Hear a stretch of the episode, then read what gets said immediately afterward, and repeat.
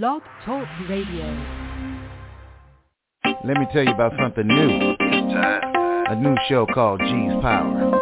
G's Power. Real talk for real saints. Are you ready? And it's for real.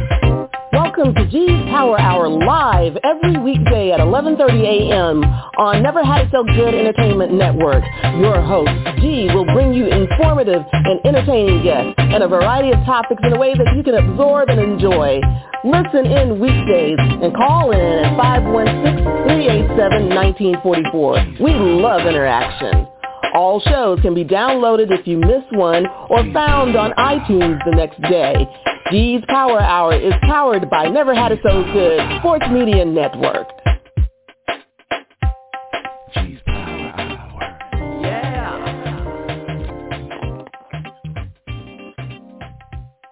Well, good Monday morning, brothers and sisters, kings and queens, angels and saints, ladies and gentlemen. Welcome to G's Power Hour on Never Had It So Good Entertainment. I'm your host, G. Thanks so much for being with us, and I do really hope that you had a wonderful weekend. Uh, so this day snuck up on me, caught me off guard, but um, thanks to God and uh, just some good people, uh, we're ready to have a conversation. And I'm going to put the number out there so you can join the conversation too. 516-387-1944 is the number, and we are talking the March on Washington, which was 60 years ago on this date, and want to kind of figure out where we stand, what's going on. So we have with us immigration attorney Nadine Brown, the Warrior Princess. Good morning, Nadine. Good morning. And we have with us the Reverend Charles Blackman. Good morning, sir. How are you? Good morning, Lady G. How are you doing today? I'm doing quite well, and thank you both for taking the time out. And like I said, we're inviting everybody else. We know everybody probably has something to say. Um, so, did did you remember? First of all, I'm going to ask. Um, I'm going to ask Nadine first. Um, you know, I'm, I'm still air on the chivalrous side, so ladies first. Did you remember? Did you know if the news hadn't mentioned it? Um, would you have thought about it? Probably not, but with everything going on, it's always to be abreast of what is going on in the world. So um I wasn't a part of the movement. Uh, my family migrated to the U.S. many years later, but as a student of history and just being aware of what's going on, um, the news kept me abreast, and so that's kind of what um, tickled me as far as the the anniversary. What about you, Reverend Blackman? Well, I think I may be a little bit like um, Attorney Brown. Um, I, I, I watched the news. I did catch a bit of it, and being that it's 60 years, that matches my age. I was a couple of months old, so sometimes these things kind of slip away and get out of you, and that's probably why we're dealing with this today. But it didn't catch the attention that I think it probably should have. I, I would say that. I would say it did not, but but it should have called more attention. Yeah, I I agree. Um, and I, I, you know, I struggle these days. When, when I was working in news a little bit more, regular news, I, I kept up on stuff a lot more. Um, so I, it did slip up on me because I, I wanted to be more prepared to have the discussion um, and to really, you know, kind of look back, you know, a little bit more on, on the history of the um, March on Washington because there's so many different unique perspectives you know, you still have a few people who were there. You have people who had family members and, and friends, um, people that they know that were there. Um, you know, and, and then the thing about it is, we kind of would like to talk about maybe it, what the impact was. Did it change anything? Which, you know, I I think it maybe at least keeps the conversation um, front and center. But my concern is, are we still just having conversations, or are we actually seeing, or have we actually seen change?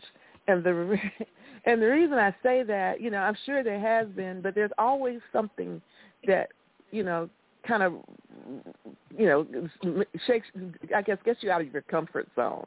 Um, I just had a conversation uh, on Friday with um, our CEO of the network, Princess Cooper, and I brought up uh, the situation in Bunnell, Florida, where the African American students were singled out to talk about how poorly they were doing with their grades.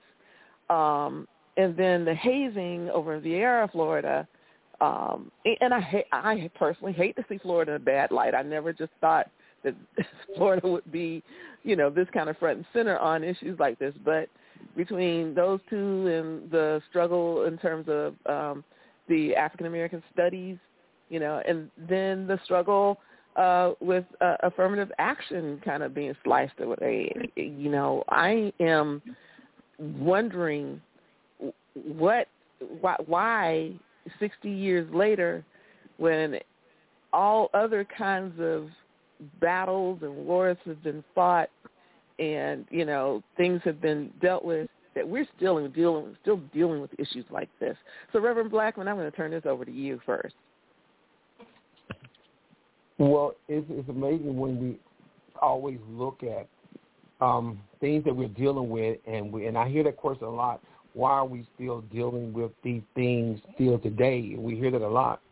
But one thing you have to know is history, and the things we're dealing with today. If you look back over two thousand years ago, we dealt with them in a different aspect. The challenges of human rights equality is nothing new, and I believe it will be a part of our life for eternity because, you know, I am representing the clergy, and biblically speaking, when you read the history, it has been this place. Jesus Christ himself was a victim of what we would call uh, racism, humanitarian uh, efforts. So it's been with us. So to say while we're dealing with it is part of our lives. But what we must be concerned with is how we deal with it and and and accept the fact that it will be a part. I think what we really do, we try to fix something and leave it and go and go on to something else. But there are some things, uh, uh, Sister Gretchen, that's going to be a part of us all throughout our lives. So if we adjust ourselves to live and deal with it, we probably can do a better job. That's why we'll forget about the March on Washington because it was something that was thought to be done, fix it, and leave it. But but if you go back to the purpose of it, you'll understand that it's not a fixed and done thing. It's a part of us, and we must understand that and live with it. That is a part of us to successfully address it. That's that's that's the view I see from right now. Attorney Brown, what are you, what are your thoughts? So I'd be in agreement with the Reverend um, and highlight that Bible passage that my people perish for lack of knowledge. And I think it's designed by forces at work, powers that be, that if we're kept in darkness, um, both of our own history as human beings and as, you know, Africans in the diaspora, then we're going to perish. Um, and so if we're disconnected from our own history and the history of the country in which we live, then there are other forces that will be more successful at keeping us continually disconnected, so inundated in the news with everything else, but the fact that this is a in, monumental historical event that we should uh, mark as a milestone and kind of chart our progress as human beings and also as minority people in a majority or previously majority, you know, white uh, colonial power. So it's one of those things where um, we're disconnected by design and also just because of where we are in the history of technology um, is my opinion on, on those. But people perish for lack of knowledge, and if you're disconnected from your own history and your own understanding of where you are in the world and in, and in time, whether it's from you mark it by 2,000 years ago or, you know, you know, before Christ, then you're always going to be lost. So, the one of the things that I, you know, keep seeing or keep hearing is, is this is the March on Washington or was the watch, March on Washington for jobs and freedom. And I want to kind of talk a little bit about the job thing because it seems to me that even though there has been a, a great deal of progress made, that in certain jobs, we as people of color and especially African Americans or black people still tend to lead or hold, you know, the majority in jobs that are, um, you know, tasks such as housekeeping, such as, you know, hotel, um, you know, maintenance type of things, such as uh, restaurants. In, in, in let's, I guess you could say service jobs which I mean, God knows we do need good people in service jobs, and we do we do a good job. But it just seems to me that we, in terms of numbers, we still make up the you know the large portion of those numbers. And you you know you you when you go places, this is what you see. For example, there are places that you go or hotels that you'll go, and you'll see the guests in a lot of in some cases where you see predominantly Caucasians maybe or people you know of other ethnicities, but in the service positions you see a lot more people uh, of color than you would of, of Caucasian descent, and I keep wondering why isn't it I guess a better balance. I'd like to see, okay, if we're X percentage of the population, then we should be, X, you know, that same percentage in terms of these jobs and those jobs all, all across the board. So I would like to, you know, speak about that specific issue. Uh, only mm-hmm. because the March on Washington was about not just freedom, but as you accurately stated, you know, for jobs. And why is that? Because the fundamental reasons that Africans were brought to the states, slavery was for free labor, right?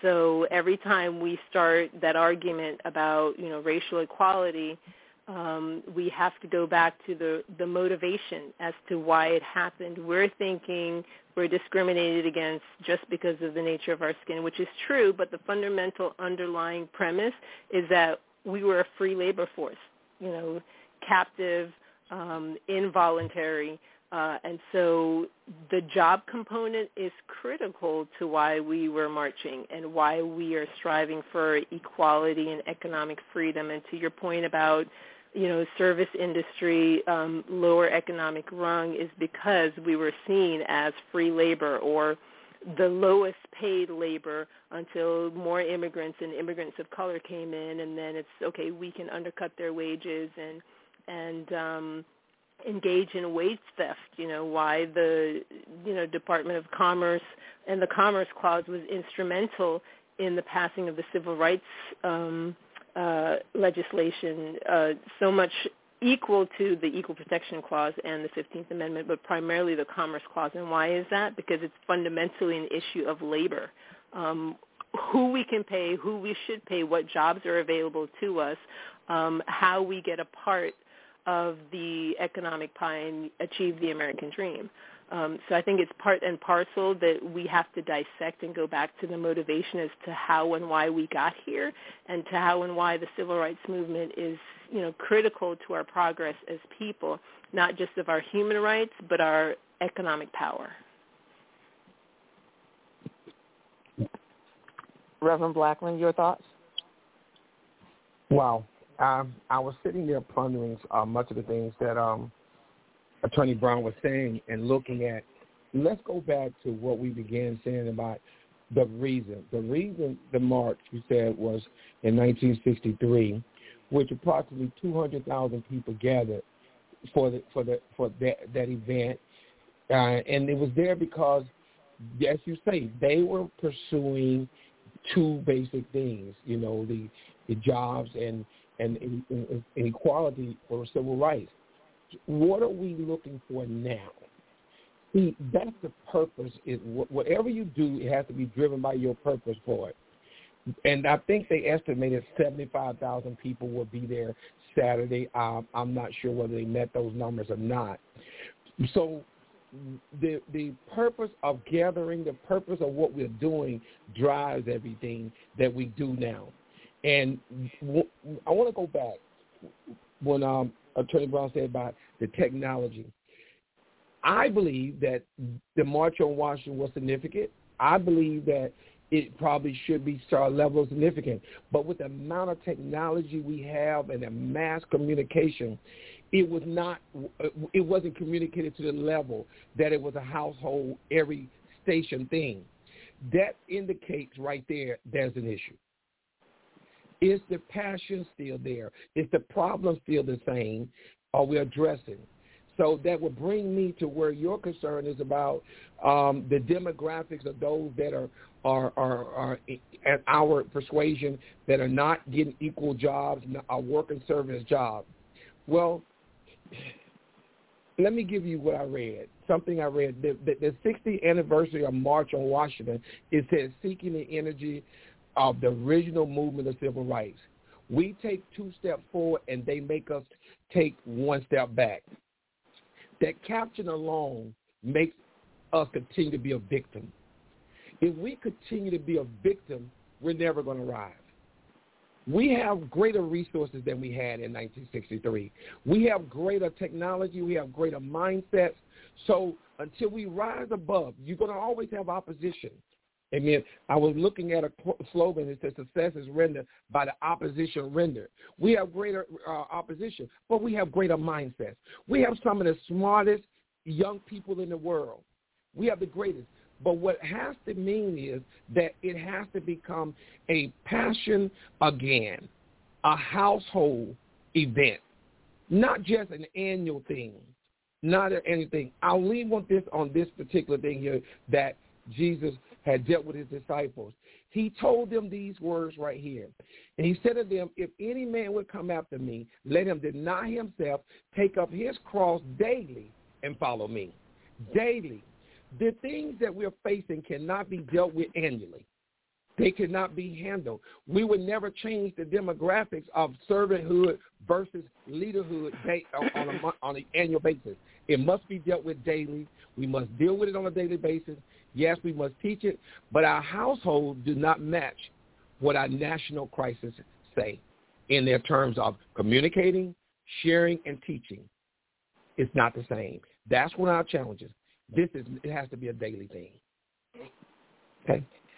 We're going to take a quick break, and I, when you come, when we come back, I do want to address that aspect of communication. I mean, we just, in general, I think our society kind of does a poor job anyway.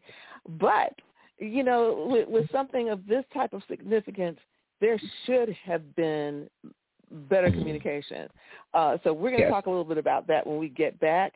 If you want to join the conversation, the number is 516-387-1944. G's Power Hour on Never Had It So Good Entertainment. We'll be right back.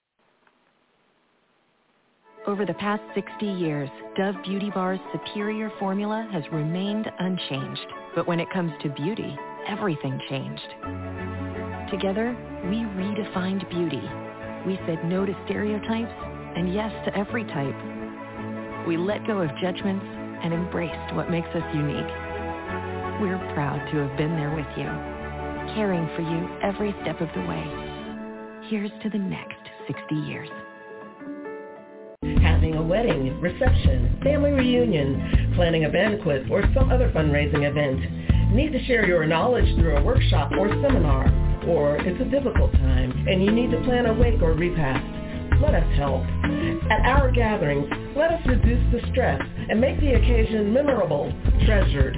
Call our gatherings at 407-968-9387 or email ourgatherings at yahoo.com. Let us help plan your special event. Good morning. Welcome back to G's Power Hour. I never had it so good entertainment. I am your host, G. Thanks so much for being with us today. The 60th anniversary of the March on Washington. And we have here with us Attorney Nadine Brown and Reverend Charles Charles Blackman. And if you want to join the conversation, number is 516-387-1944. And yes, I I graduated in communications. Uh, and I still don't do the best of jobs. But uh, with the resources that we have at our disposal right now, I mean, we can share all kind of stories with each other and jokes and funny videos and, and all of this type of stuff.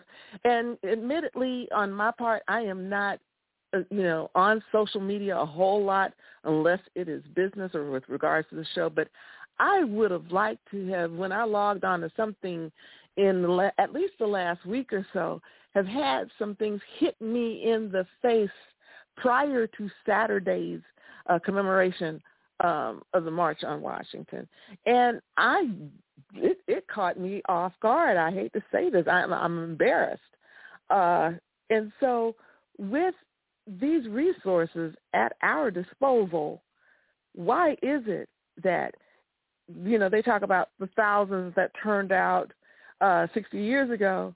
Well, I mean, if you look at the growth of the population, shouldn't we have had at least over a million people turn out for this, not thousands for this? I'm not sure exactly what the numbers were on Saturday, but I would think with our population growth and with the communication resources at our disposal, there should have been so much more of an outpouring. So give me your thoughts, and I'm going to start with you since you uh, brought it up a few minutes ago, Reverend Blackman. What what is it? Why wasn't the the word out there? I mean, for example, I'm just uh, uh, I'm going to ask you because the uh, clergy seemed to be um, very prominent in the 60s with the march and with the civil rights movement. Was this something that you knew about? Did you announce it in your pulpit? And would you have had you known?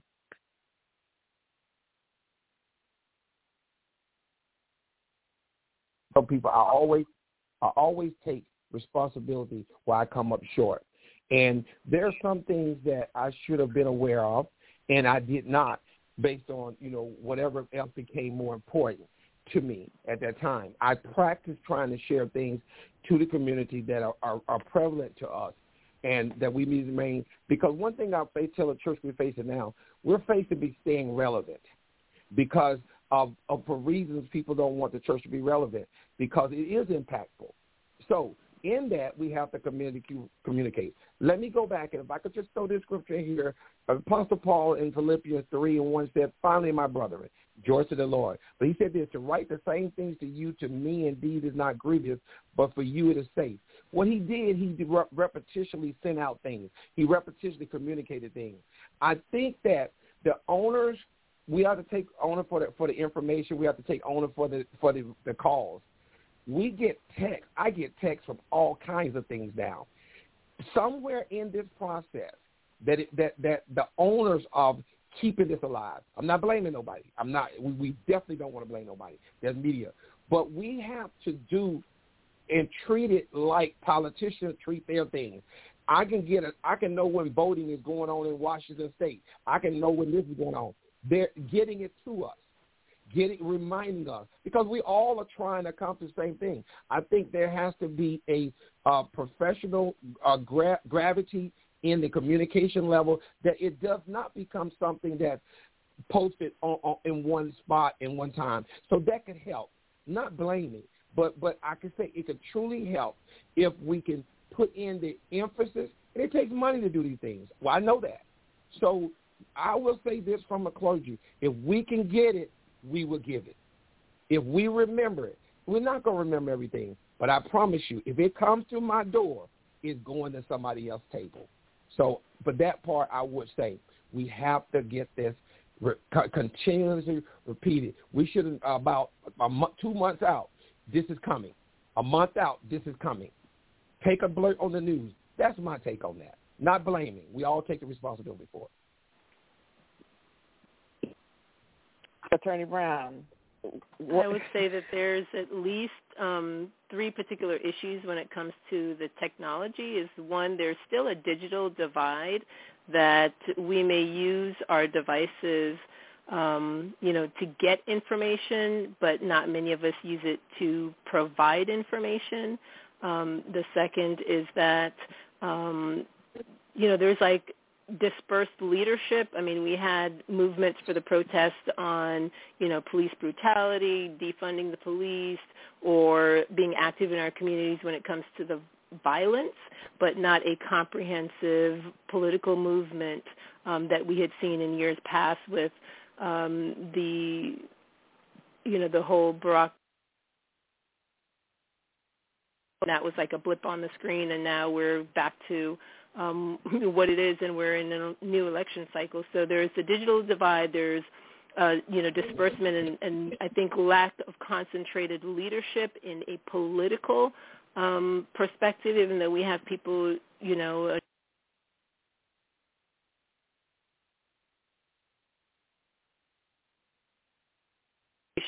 uh, voter awareness. Um, but then there's also that you know entertainment. Everybody's on their devices being entertained more on social media than they are becoming aware. And even though there's that subtle um, informational you know out outpost of getting things, it's not always um, correct information. So we need to you know fact check our sources um, and just be become more aware as people. Um, also in the church, you know, there's that divide of church and state, and and people are more concentrated on saving souls than they are getting people to the polls or becoming activists or aware of what civil rights and human rights um, aspect. Uh, like the liberation theology of like the 1970s. So that was a period of history where people were motivated because of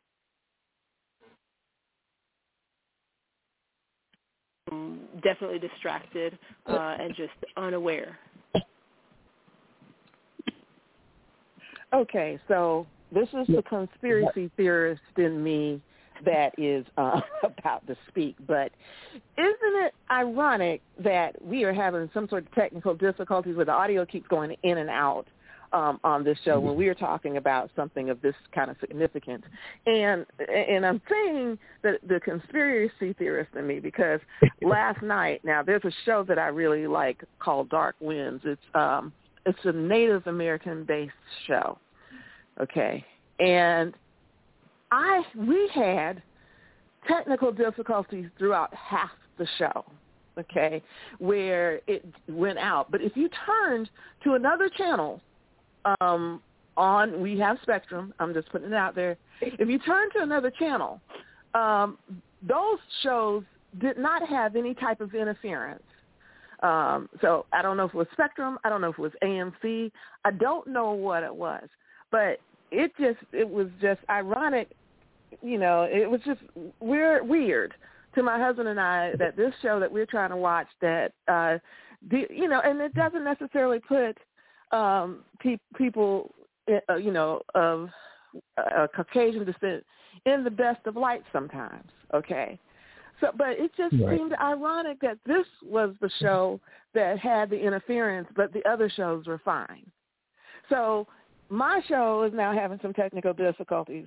I don't know about anybody else's, but I'm just saying. But I'm just putting that out there. When, when, if you like, like allow, I would like to make a comment on that as well. Yeah, um, go ahead, please.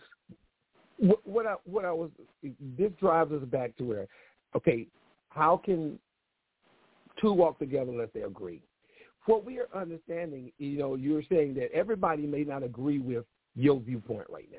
There's conspiracy theory that is to prevent your your thoughts and your feelings from going forward. Well, that may be something that's hurting, may have hurt this uh, March on Washington, and maybe some of the other things that we're dealing with from the civil rights standpoint. And I won't put the church um, outside of the arena because if you look at your spectrum of what civil rights now cover, it covers things that everybody may not be embracing. We're struggling with, with, with, with LGBTQ. We're struggling with that in the church. We're struggling with that in, in the community. We're struggling with some of the other things that are coming into the civil rights movement. So we may be hurting ourselves, and maybe some of the communication that's going may, I wouldn't say not be on purpose, but but it's not promoted because we're not in agreement. It, some people are not in agreement for the conspiracy theory to be effective in what you're saying, it means that somebody's not in agreement with what you're sharing. And we have to look at that too. We have to address those things because you're asking, why is it not being communicated? Why is it not known? Well, the, the level agreement in 1963, you can rest assured everybody was on the same agreement of what we was marching in Washington for. The civil rights was clearly defined in agreement from our persuasion that, and even from other persuasions, they they agree. Now we don't always agree in what we look at. Just for thoughts. But the civil rights movement was sort of like a cooperative result of different groups getting together. So I'm not sure I completely mm-hmm. understand what the Reverend was talking about as far as like the civil rights movement was not just about, you know, you know, African American mobility. I mean, you had Jewish communities that were allies. Um, you had the uh, unionists that were also allies that that helped because it's like we can't do things by ourselves. I mean, even though we may have seemed to be victims of of history in the respect that you know a lot of us started out as slaves and then from there um, evolved and now we're still at the the bottom rung of the socio-political um, network, but it's like we can't do things without allies. So if the church is hiccuping because of LGBTQ issues, and it's like the Bible says, "Who whosoever believes in me," means whosoever, irrespective of condition, irrespective of birthright, irrespective of socioeconomic status, then it's whosoever means whosoever, and that we're we should all be allies regardless of what our particular issues are because civil rights is human rights and, and, and I want her to be but clearly. I totally agree. But what we, if we're going to deal with something, we need to deal it from the elephant in the room. But everybody don't agree with you and I, though. That's the concern. Everybody doesn't have. have to agree, though.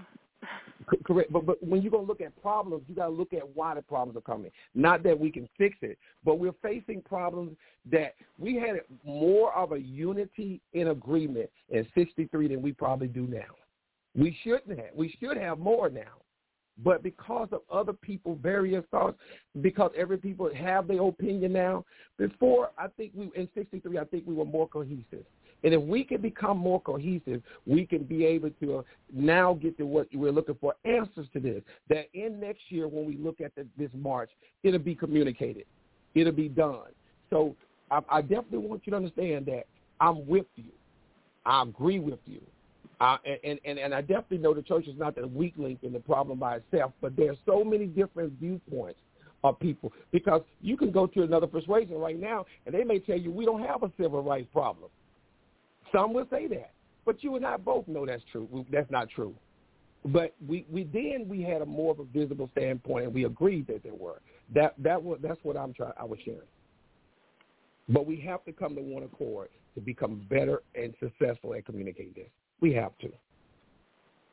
We're going to take a quick break. And when we come back, I want to talk about the pros and cons of desegregation um, and, you know, how it may have impacted uh, us going forward uh, from the 60s. So this is G's Power Hour on Never Had It So Good Entertainment, and we will be right back. This is Douglas Dobbs of Dobbs Cremation and Funeral Service. We have served the Central Florida community for 29 years with quality funeral and cremation services. Honoring all religions and faiths, we have been here for many grieving families. Whether it's a complete funeral service with a burial or a simple, dignified cremation, Dobbs Cremation and Funeral Service is here for you. Located at 430 North Kirkman Road at the 408 Expressway, Dobbs Cremation and Funeral Service, 407-578-7720. Dobbs dedicated to serving our families. Hi, I'm Tim Garrison. Uh, you may know me as Timmy G. yeah, I know. It's been two decades, but I want you to know I'm back in the Arklatex. And I've got a mix of music that can help you relax and chill out. It's smooth. It's relaxing. It's chill out jazz. The soulful mix of smooth jazz, soul, and smooth R&B. So join me every Wednesday night, 10 p.m. to midnight on KHAM Radio. Are you chillin'? Good afternoon. Welcome back to G's Power Hour on Never Had It So Good Entertainment. I am your host, G. Thanks so much for being with us today on this 60th anniversary of the March on Washington. We are here with attorney Nadine Brown and Reverend Charles Blackman. And if you have questions or comments, you want to join the conversation, the number is 516-387-1944. And I want to put this out there because as God wants us to be one people. We think that, you know, desegregation, was kind of supposed to be, I guess, the answer um, and, and bring us all together and, and uh, help uplift African American people. Um, and it, it, I tend to say that not necessarily in all cases. The grass, I think the the thing was people thought that the grass was greener on the other side per se, and in some cases it may have been. You know, there were you know they did the desegregation effort to make education equal across the board for for all children, you know, including African American children. Um, I tend to say that it should have been done with a little bit more thought and a little bit more moderation and a little bit more input and insight from all parties concerned, especially African Americans, uh, just for the simple reason that in efforts to mesh cultures and societies together and stuff like that, African Americans lost out on some things, I think. When we talk about jobs and we talk about black owned businesses and yes there were certain struggles because let's say you weren't big enough to purchase stuff wholesale but you know i, I tend to think that those small black businesses that existed back in the 60s and whatever were because they were struggling so much and because they were attuned to the difficulty in African American communities getting good service and you know, proper goods, that they were more attentive. You know, you got better customer service, and I could be wrong, but I think you got a little bit more personalized um, service uh, and, and thought put into what you were getting than you know than now where you know I look at for example Church Street you know and I know the businesses that were there when I grew up and how businesses have become displaced. I have a cousin that used to have a barbershop on Church Street. Um, now half of Church Street in certain parts is taken up by this big soccer arena, you know, and I want to know where to find my fish market. You know, I want to find, I want to know where to find the theater that I used to go to in downtown Orlando as, as a, you know, child and a teenager uh, you know, and a lot of those places that used to serve our communities are not there or have been absorbed or have, you know, been moved and, and not allowed to thrive the way they used to. Um, so tell me what your thoughts are in terms of was desegregation as beneficial to the African American community as it was supposed to be? And I'm going to start with you, Attorney Brown. So I'm going to go from a big picture perspective that yes, it was on an individualized, you know, personal basis. There's always going to be pros and cons, but when you think about, um, it's not so much, you know, the uh, individual cost benefits, but overall as a people, if it's access and equal access to things, then I would say yes. And again, at the end of the day, it's the economic power base that we had in, in segregated communities. It's black-owned businesses, you know, um, and black patronage. But then when you open it up, it's everybody that has money that can um, patronize your business and, and pay, and whether or not they have personal biases, implicit biases that prevent them from uh, going to your store, your barbershop, or your fish market, then that's uh, their problem, and you just need to market to other types of people. Um, you know, the whole education of neighborhoods and what have you, and it's about their economic power base. And I think that overall, when I look at education, and I was bused. I came uh, in the late 70s, early 80s, and so I was a product of busing, and I did not understand the whole history and the context of history until I was in high school and college as to how the civil rights movement came about and you know why it was that these things were happening whether i was living in a ghetto because i was an immigrant or an immigrant of color you know part of the african diaspora and then going to white schools across town but or these are the things that could also be available to me and not to limit where I could go just because of where I came from. Um, so in that respect, I would say big picture-wise, as a people, that we have gained Um, on the individual level for small businesses, maybe not so much, but that's pros and cons of everything. And, and with society shifting the way that it is, that people just need to learn to adapt, um, to overcome, or you stay stagnant. And that's just an economic principle, period, irrespective of your color or your national origin or whatever. There are hindrances because people don't patronize because of their racism um, or their prejudice, but overall, I would say that yes, um, segregation has helped to our benefit because we're not going anywhere. I mean, there's the whole Back to Africa movement. Unless you're going to go back to Liberia or wherever you thought you came from, if you're tracing your right now. Reverend Blackman, are you there? Uh, we, we are still experiencing some uh, technical difficulties in and out. I'm not sure why, but go ahead, please, sir, if you're there.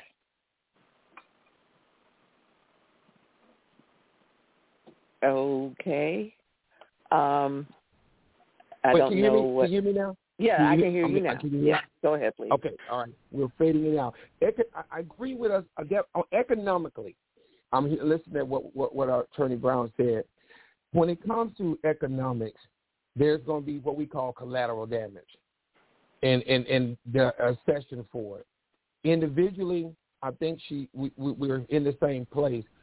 Um, I am from the South, dead South. Mississippi is where South you can get. I came at the beginning, at the end, definitely past uh, the segregation. They was already busing. But when I look at now, when I go back to those same communities and towns, not ghetto, ghetto's different from country. And I look at the schools that the average schools are, are definitely almost 30 miles to some 40 to get to schools. I mean, you, you, you, you can't help but say it hurt something for, if we talk about education.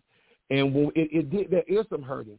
When we look at the amount of people that um, trades, the, the focus on having the jobs, blue collar segregation versus our young people now don't understand what a trade is, being able to carpenters, um, um, electricians, those type of things. It, it it did hurt. I believe it definitely hurt in in, in areas of aspect. You know, it, it it may have globally done some things to help us, but I'm I'm at the grassroots. I'm down at the level. I'm in the community where I see the people day to day. So I see the hurt or, or the the side effects probably more than some. But coming from the country, it, it really helped us. And this is from someone that's saying that the two are the greatest help I got in being where I am now came from a Caucasian teacher. The, the inspiration I got to be where I am now came from a, a, a, a, Caucasian teacher. So I don't think it has to me to do with color that I'm feeling this. It has to do with the side effects of of, of what we call a desegregation. That's my viewpoint. We it, it definitely hurt in a lot of ways. Okay, so how do we? And the thing about it, the thing I love about this conversation right now is the two of you, you know, don't necessarily 100% agree. You know, you're not in lockstep, you know, on everything, but you're in, in accord with the basics in terms of, you know, what's going on with the African American community. And, and that's what I think is very important is that we have to get past um, some of the groundwork that history laid in our community in terms of people in different people's ears trying to tell you, you know, why, you know, you shouldn't uh, work with that person or you shouldn't talk to that person or communicate certain information to, to that that person. I mean, that's kind of what caused slave. Part of what caused slavery in the first place was some people, some people in somebody's ear saying, "Hey, you know, it's better if your sister and brothers are chained and sent over to uh, the Americas and other places, so that they could work for somebody else um, and um, get away from, you know, all, of what is perceived to be wrong with your your um, country in Africa."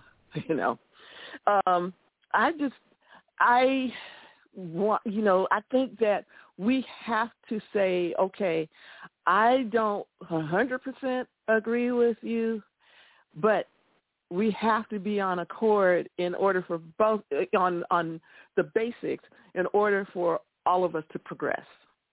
And this isn't just within the African American community. This isn't just within the minority community, but this is the human race as a whole. I mean, that's why we're seeing things in terms of what's going on in Ukraine and some other uh, places around the globe. We have to we we have to go back to honing our communication skills. We have to go back to understanding that it's okay to be different. We, we got to go back to understanding that God deliberately made us different, and that's okay. Now, how do we come together and and move forward?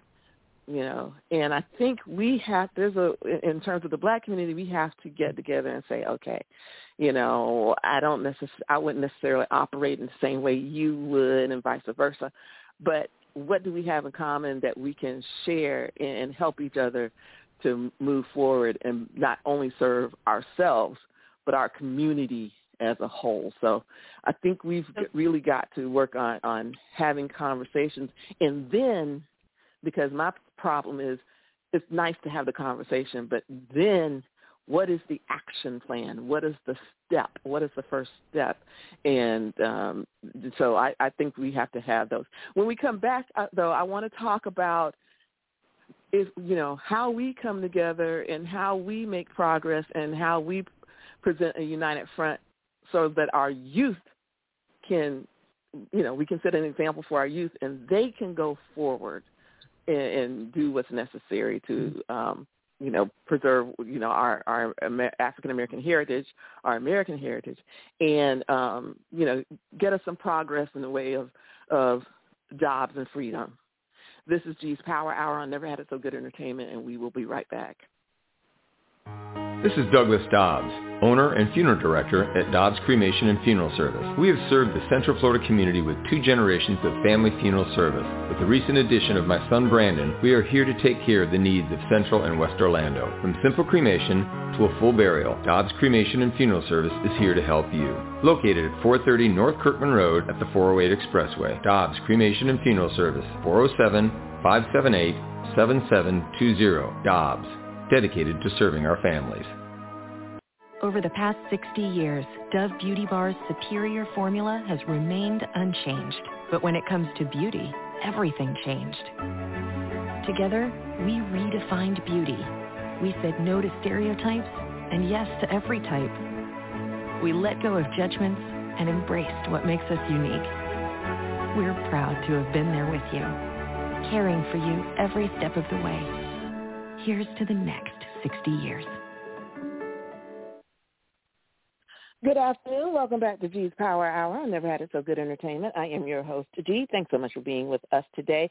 Please remember that it is uh, Black Business Month, still Black Business Month, and, you know, maybe go to lunch, support uh, Black business. You know, y'all need to get your hair done or whatever before or after the holidays. Uh, support a Black business, but don't just make it about this month please, you know, try to be a conscientious shopper and um, diner, and uh, please, and what other you know services are out there or goods are out there. Just please try to, you know, give that some give that some, some thought when you're spending your dollars. Um, also, please be careful. We have a storm coming so please be prepared and you get your medicines together, you know, um, make, you know, get your contact list established and all the things that you need to do to get prepared, you know, take the uh, sharp art, sharp objects that may go flying in the wind. Take those and you know put them away or uh, whatever you need to do. But uh, just be safe. Get you some water. Need to do that anyway. Anyway, we are back with Reverend Charles Blackman and Attorney Nadine Brown, and we are commemorating, uh, you know, the um, anniversary of the March on Washington today, and uh, want to talk about how we go forward, how we get our youth involved, how we make it relevant to them, because I don't. I my fear is that they really don't understand why we are still talking about what happened 60 years ago or why we're still talking about slavery or or whatever. So Nadine, would you go ahead, please? So there's a couple points that I wanted to make before I address that specifically, and that was about the desegregation. And really, for young people, it's like you can't put anything forward until you know where you've been or put it in context. And to the point about you know desegregation, the pros and cons, and how it's affected and may have been negative, um, we still need to put everything out there that um, even when we had our communities that were thriving, there were people that were still insecure, racially motivated, jealous, and just had ill will that raised communities, that torched communities, that massacred communities, whether it's the Tulsa massacre or it was Rosewood, um, whether it was you know lynchings or what have you. So we're going to be here, whether we're in a thriving community or a not so thriving community. We're, we still may be targeted or victimized just because we're other. Period. So that I think needed to be stated and that we need to understand that we need to bridge the divide. And so if I'm going to use Bible also as context that Jesus came to save not just the Jews but the Gentiles and he came for the whosoever so that we need to bridge the Samaritan and the Jew. We need to to bridge everybody and for people who are young now moving forward we need to know where we have come so that we have a firm understanding of our own identity in the context of history and why is it important is so that it does not repeat itself.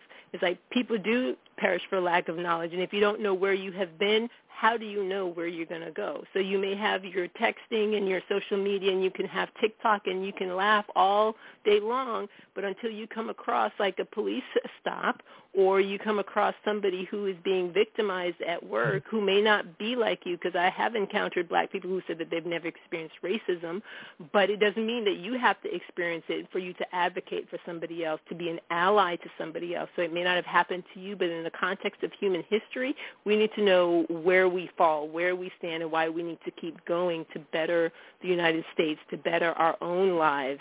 That, you know, for our next door neighbor or for the person down the street, things may not be okay. And so we need to advocate and either walk beside them or, you know, lift them up and carry them where they need to go because we're supposed to stand in the gap. And so that's what I believe as a believer, but also as an attorney. And so if I'm going to tell the young person why we need to know what happened, that's the reason why. Reverend Blackman, your perspective? Well, uh, def, definitely. Um, I, I was sitting here, and um, when you were talking earlier, the first thing I thought about was, can we communicate that we're we're we, we have a difference, but we're not different? If we could master that and communicate that to to everyone in our children, the the the, the drawback and the battle that our children face is when they choose to be uh, diff, have a be, have a difference, but of opinion, of thought, viewpoints. But as a human being, we're not different. I think this is where uh, Attorney Brown has brought us to, and I think this is a great point for us to be able to move forward. Because if we can communicate that and that become accepted, I can have a different opinion. We can have a different. But at the end of the day, our blood is the same. It's the same color. I, I have family. I have a mother, father, brother. Every all of us are we're people, and that's where I call it the sandbox effect. We was going through issue on our job, and we were having some difference among people. And I got to explain to them, in order to correct some things, you got to go back to the sandbox. When I was a little child in the sandbox, it didn't matter who was in the sandbox. We all were the same. We all were playing with the same sand. We all was getting dirty in the sand, and that we got up out of the sandbox. So if I, we can do anything to make this better, we have to teach our children. You can have a different opinion, but you're not different from nobody else from the human standpoint even with your choices, even with your bad choices, mistakes, whatever. We all are this, are human beings, and the key to that is that we all get to the place we got to love one another. That has been spoken and taught for centuries, but it has to be realistic. It has to uh, become relevant and realistic and active in order for us to embrace having differences, but we're not different. You got feelings, I got feelings, I got to eat, you got to eat, I got family, you got a family. The basic is what I think that we have to tell our children. So when they get to the corporate level, see, trying to get to the corporate level, trying to become a millionaire, it doesn't make you any different from the person at the bottom. You're still humans. And if we can put that in perspective, then we're going to see a little difference. But until that, it's going to be hard. Okay, thank you. And it's it's difficult when you have situations like the shooting that occurred in recent days in in um, Jacksonville, Florida, at the Dollar General, uh, and, and not just that one, but just too many of them, whether it's racially motivated or not. Um, there's something broken inside of some people and we need to reach out with love and and, and grace and, and understanding to try to see you know why these people are so broken that they feel like they have to break other people why they have to kill them why they have to destroy families um you know it's it's we, we've got to figure out what is going on and, and this person i believe they said it was was 20 years old or, or whatever. So um, how is it that this person with, with not a, a lot of life experience and had no record uh, except the only they had uh, I guess one involuntary um, I guess mental hospitalization or something for this person when they were maybe 12, but nothing now. And then this person is 20, and this person has has destroyed uh, lives, families, communities, you know, um, we've got to figure out how we repair the brokenness um, with with our with people, um, starting with people, um, not and not just African American people, but all people. Um, and we got to be able to sit down and have conversations with each other um, across the color lines to get a better understanding. Um, because if we don't have those conversations, we're just going by what's presented out in the media, um, what we perceive to be the case, or making assumptions that that person of color is just like a white person or vice versa or and not you know so we've got to really have those conversations. Um before we go i'd like each of you to give me a, um, a minute a quick minute and tell me okay what's the action plan? What should be the next step? Um so reverend blackman go ahead. I'm going to start with you. Okay, I'm going to leave with where I think um, I stand today. When I look at myself, I believe that I am where I am because of what I learned at home. I started learning at home what my parents put in me, those closest to me put in me, and instilled in me. Those are the attributes. I listen to what you thought of when you say. We think about um, a person 20 years old doing something such tragic things, you ask yourself, how can a 20 year old get so much hatred in uh, a, such a short amount of time of life?